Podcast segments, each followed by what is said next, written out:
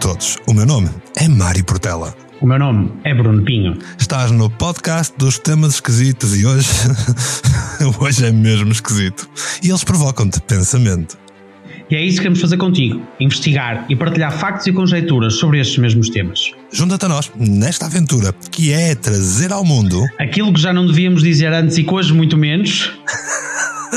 aquilo que não me interessa nada que se diga. Neste episódio, vamos avançar na estranheza, porque não devíamos falar da Suméria sem falar da história escrita pelos próprios sumérios, antes que seja quem for venha escrever por cima deles e alterar aquilo que tão bom foi dito. Mas vá, vamos ver o que é que ficas a pensar. A pensar e a provocar-te a sair da tua caixa. Mas isso, são outros 300.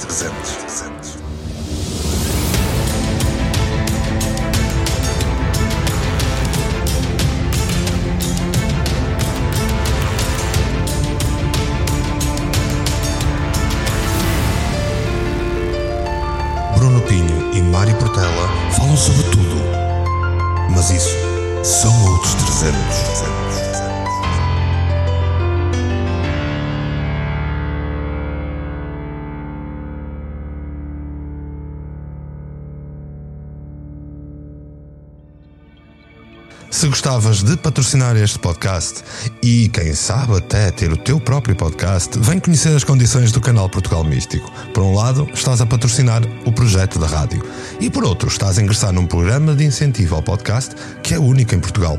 Contacta-me.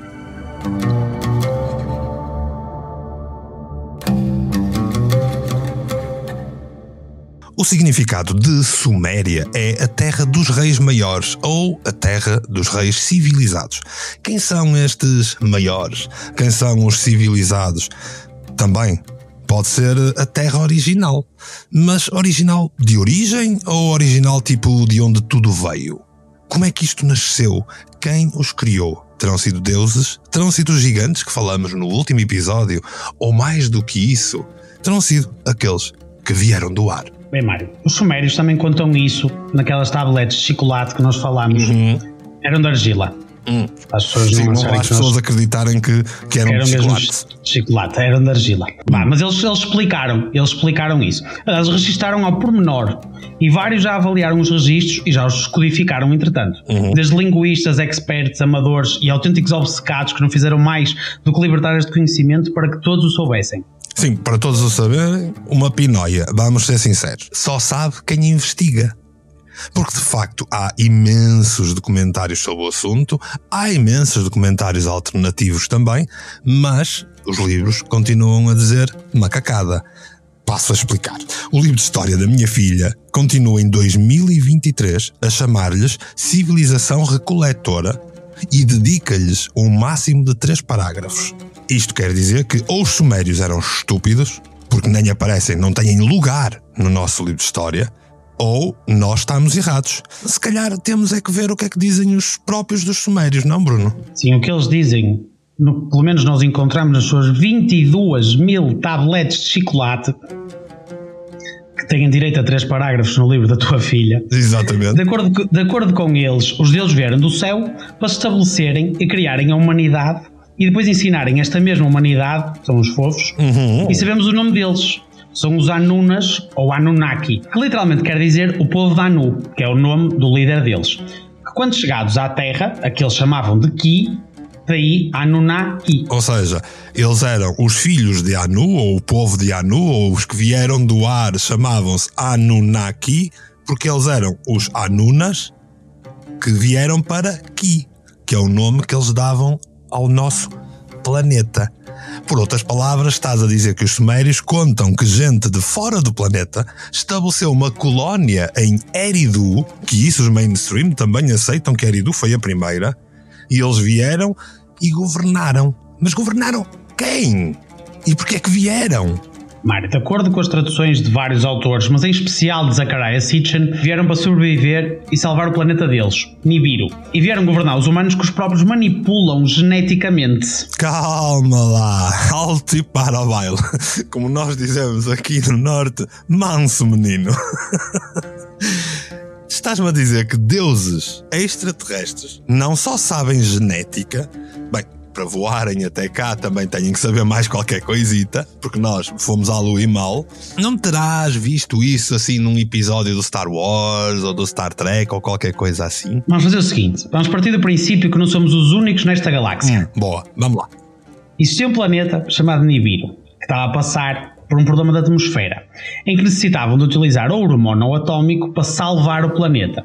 Esta parte, tecnicamente e cientificamente, não sei explicar ao pormenor, mas sei que, em 2014, esta foi exatamente uma das propostas das Nações Unidas para se curar a nossa atmosfera.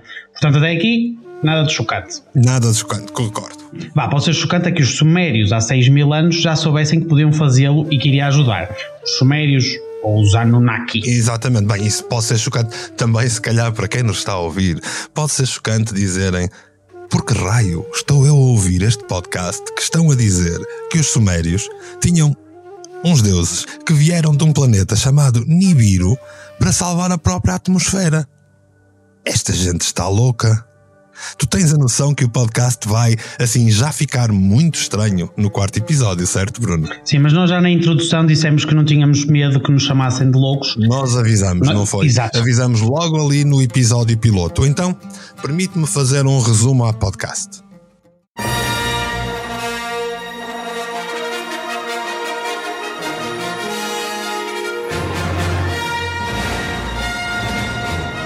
Há muito, muito tempo, numa galáxia não muito longe, aliás, a nossa galáxia, na verdade, assumindo o que temos escrito, Anu, o rei do planeta Nibiru, mandou uma delegação para um planeta onde pudesse ir minar ouro, e o responsável seria Enki, um príncipe. Então, este Enki vem com uma delegação para o nosso planeta, Bruno. E sabes aonde é que eles se vão estabelecer? Eridu. Ora, Eridu recebe esta gente e esta gente começa a minar o ouro. Mas eles eram muitos. Para minar ouro convinha, certo? De facto eram. E descobriram o ouro que queriam. Qual é o grande problema? Esta gente estava habituada, e sim, por mais estranho que pareça, isto está tudo nas tabletes de chocolate. Portanto, esta gente sabia minar ouro através de depuração dos oceanos. Só que a quantidade de ouro que era retirada era muito pouca. Era necessário uma delegação maior para irem ao cerne da questão, buscar aquele ouro que está em minas, que tinha que ser minado. E mais tarde é enviada uma delegação em que vem a própria filha de Anu, Ninki, enviada para a Terra com uma nova delegação, com um grupo que vai aumentar a exploração mineira para ir buscar estes ditos ouros. Havia, sabes que esta malta percebia muito aqui da genética, aliás, já mencionaste, não é? Esta malta sabia muita coisa.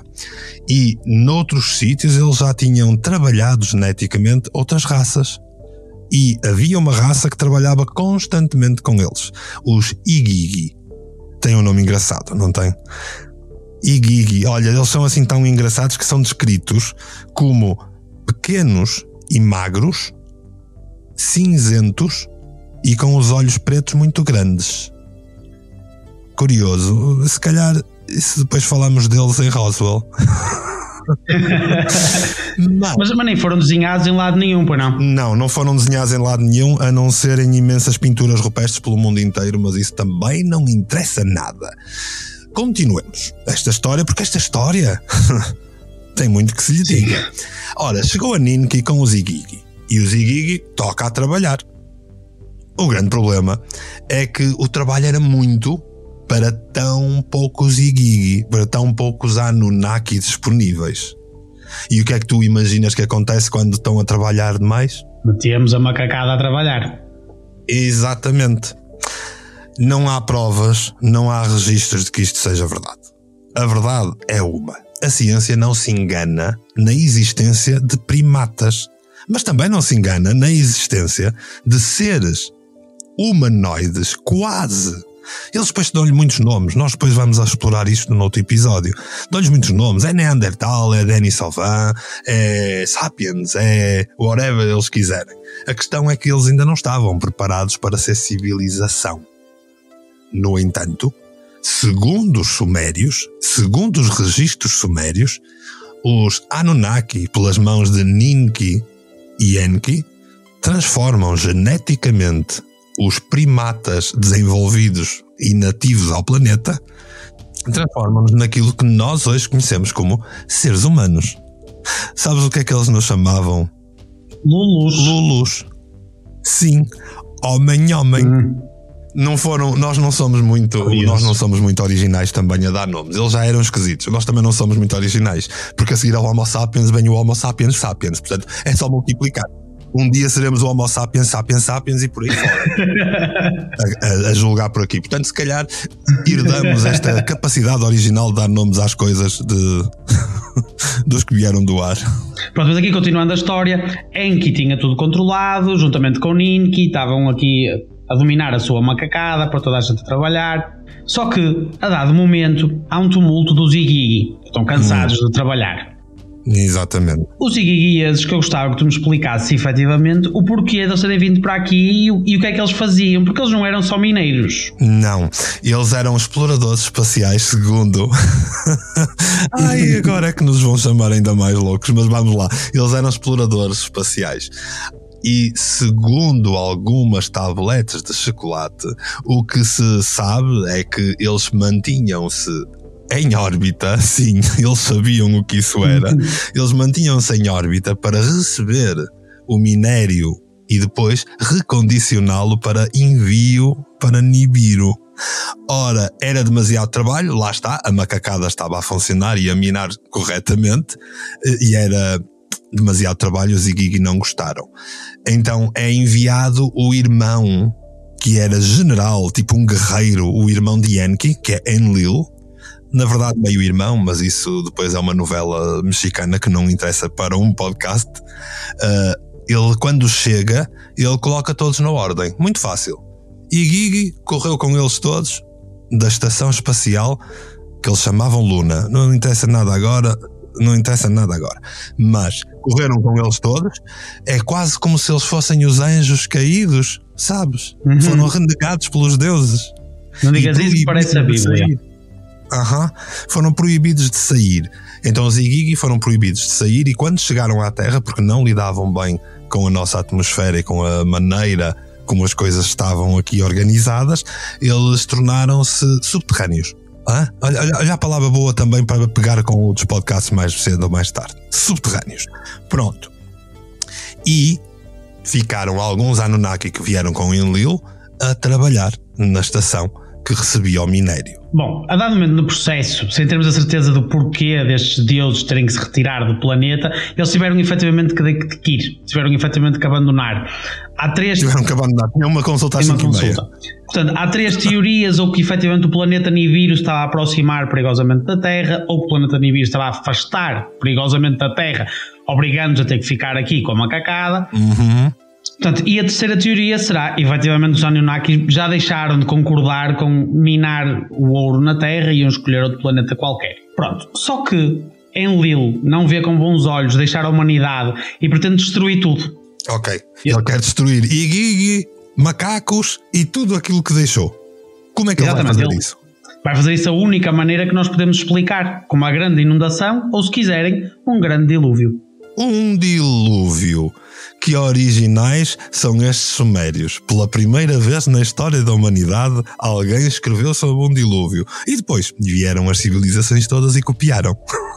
Bem, se calhar isso é prova de que o dilúvio de facto existiu, ou então se calhar isso é uma prova circunstancial de que pelo menos com um dilúvio podemos contar. Se podemos contar com um dilúvio, quem é que vai negar que toda esta história que está registada no mesmo sítio é mentira?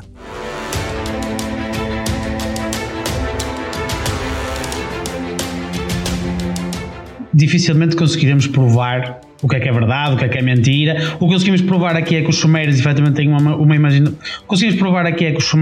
imaginação muito fértil, os cogumelos lá, o cannabis devia ser uma cena muito forte, aliás. Incrível. Eles também tiveram ali 2000 anos para criar histórias, quer dizer, olha o número de histórias que nós criamos nos dias de hoje, até fazemos podcasts. Sim, exatamente. portanto, porque é que os sumérios não podiam? Importantíssimo, mais uma vez, eu sou sempre o mesmo chato, importantíssimo dizer que tudo o que nós dissemos é mentira. Tudo o que nós dissemos é a mentira dos sumérios, portanto não é a nossa, porque se quiserem, investiguem sobre isto. Mas este tema eu acho que é mesmo dos mais importantes investigar, porque é efetivamente muito fora da caixa. Mas sim, e nós também o compilamos e resumimos mesmo muito. Sim. Se fôssemos ao pormenor, isto tornava-se uma aula de história negada pelo sistema mainstream e ficava muito longa, não tínhamos podcasts para isto. Sim, se quiséssemos fazer um audiobook, não estávamos a fazer um podcast.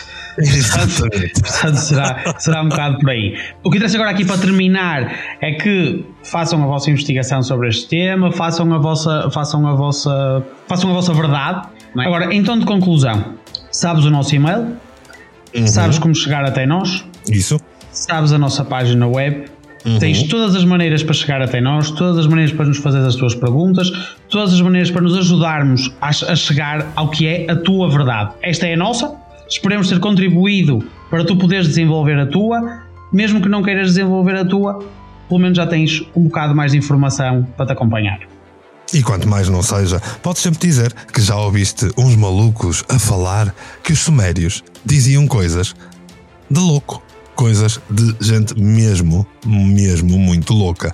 A verdade é que eles não são tão loucos como muitas das teorias que tu podes encontrar, seja naquilo que nós hoje chamamos ciência, seja naquilo que a história conta nas várias civilizações, ou seja, para quem acredita, naquilo que pode ser lido na Bíblia.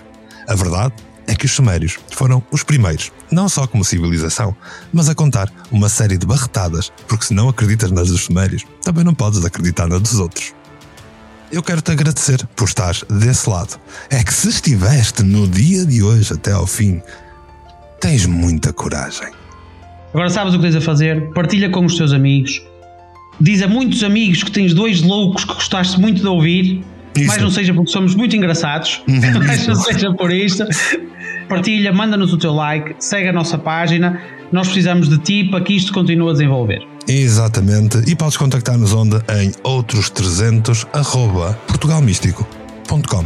Vai nos encontrar lá e nós vamos nos encontrar na próxima semana para te falarmos de temas ainda mais loucos, ainda mais provocadores. Só que isso são outros 300.